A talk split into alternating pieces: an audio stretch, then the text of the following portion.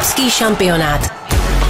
Máme tři minuty po půl desáté a na telefonu teď je náš kolega Jirka Hošek, který ale pozor, za prvé má dovolenou a za druhé, on nemá leda jakou dovolenou.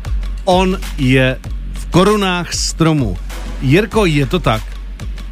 Ano, protože jsem z toho včerejšího vítězství nad Nizozemskem na větvi, tak jsem si říkal, že prostě nemůžu, nemůžu nocovat nějakým jako konzervativním způsobem, tak, eh, tak jsme s dětmi uh, vybrali Treehouse Sojčí hnízdo, který mm. spravují lesy České republiky v Brně mm. a je to naprosto úžasný zážitek. Jak se spalo? Jak se spí najednou? Je to trošku něco jiného, ne? Jak by tady s oblibou říkáme. Je to je, trochu je to, něco, něco jiného. Je to trochu jiné, hmm. ale bylo to pohodlné a, a člověk nad ránem slyšel pískat nějakého srnečka a, a, a bylo to takové romantické, hezké. Tak to je fajn. Eh, já tady použiju to, co napsal Míra Bosák, eh, tedy Tomáš Holeš píše nádhernou pohádku, kterou by mu záviděla Božena Němcová i Karel Jaromír Herben. Souhlas? Souhlas?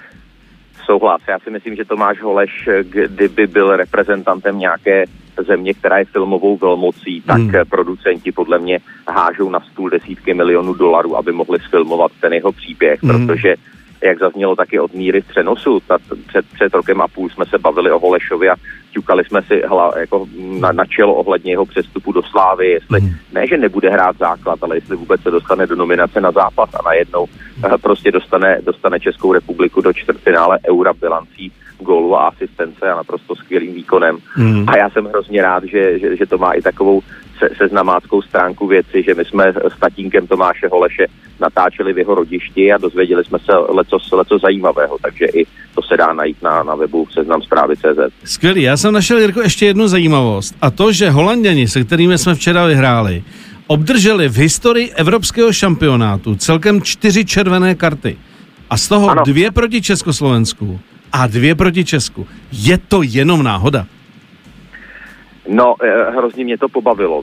Dvě, dvě červené karty vlastně Neskens a tuším, že pan Haneken v 76. potom Johnny Heitinga 2004 a teď Matthijs de Ligt. Je, je, je, to, je, to, je to strašně zvláštní, jako by tam byla nějaká kletba, nějaké prokletí.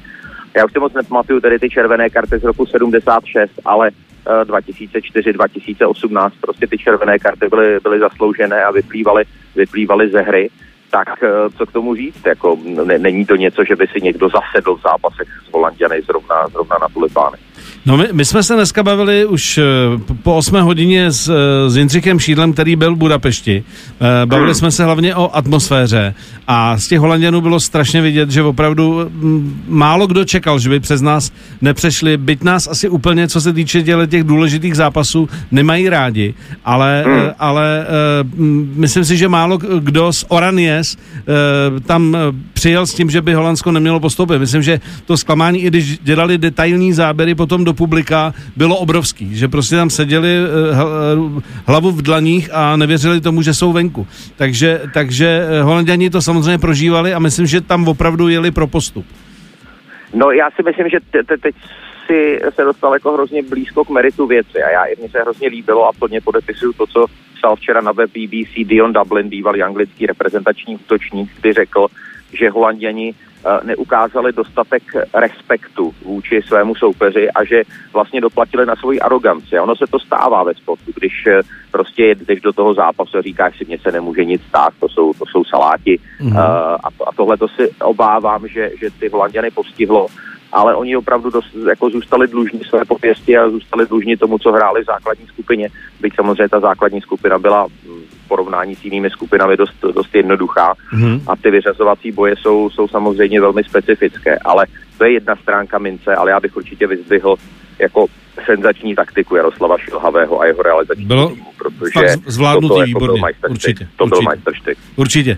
Jirko, vzhledem k tomu, že máš dovolenou, my tě nebudeme zdržovat, pojďme si slíbit, jestli budeš mít čas, že bychom si zavolali v pátek před duelem s Dánskem, jednak budeme vědět, jak jsou na tom kluci zdravotně a tak dále. Takže teď ti dáme, teď ti dáme v úvozovkách volno. Odpoč, odpočin si, dej si klid. I možná lehce od fotbalu, i když budeš určitě sledovat, že uh, budou skvělý zápasy. Zítra je Angl- Anglie s, s Němcema, takže to bude jeden z klíčových zápasů šampionátu. A pojďme se domluvit, že bychom se ti ozvali v pátek a do té doby si to užijí, uh, nejen teda na větvi, ale kdekoliv jinde a, a budeme se těšit. Děkuji Miloši, návrh přijímám, odhlasováno. Bez jedno, jedno, takhle jednohlasně, ty hlas, já hlas, takže hotovo. Tak. aklamací, přijato. Přijato, tak hezkou dovolenou, měj se fajn. Děkuji moc, mějte se krásně, ahoj. Evropský šampionát na Express FM.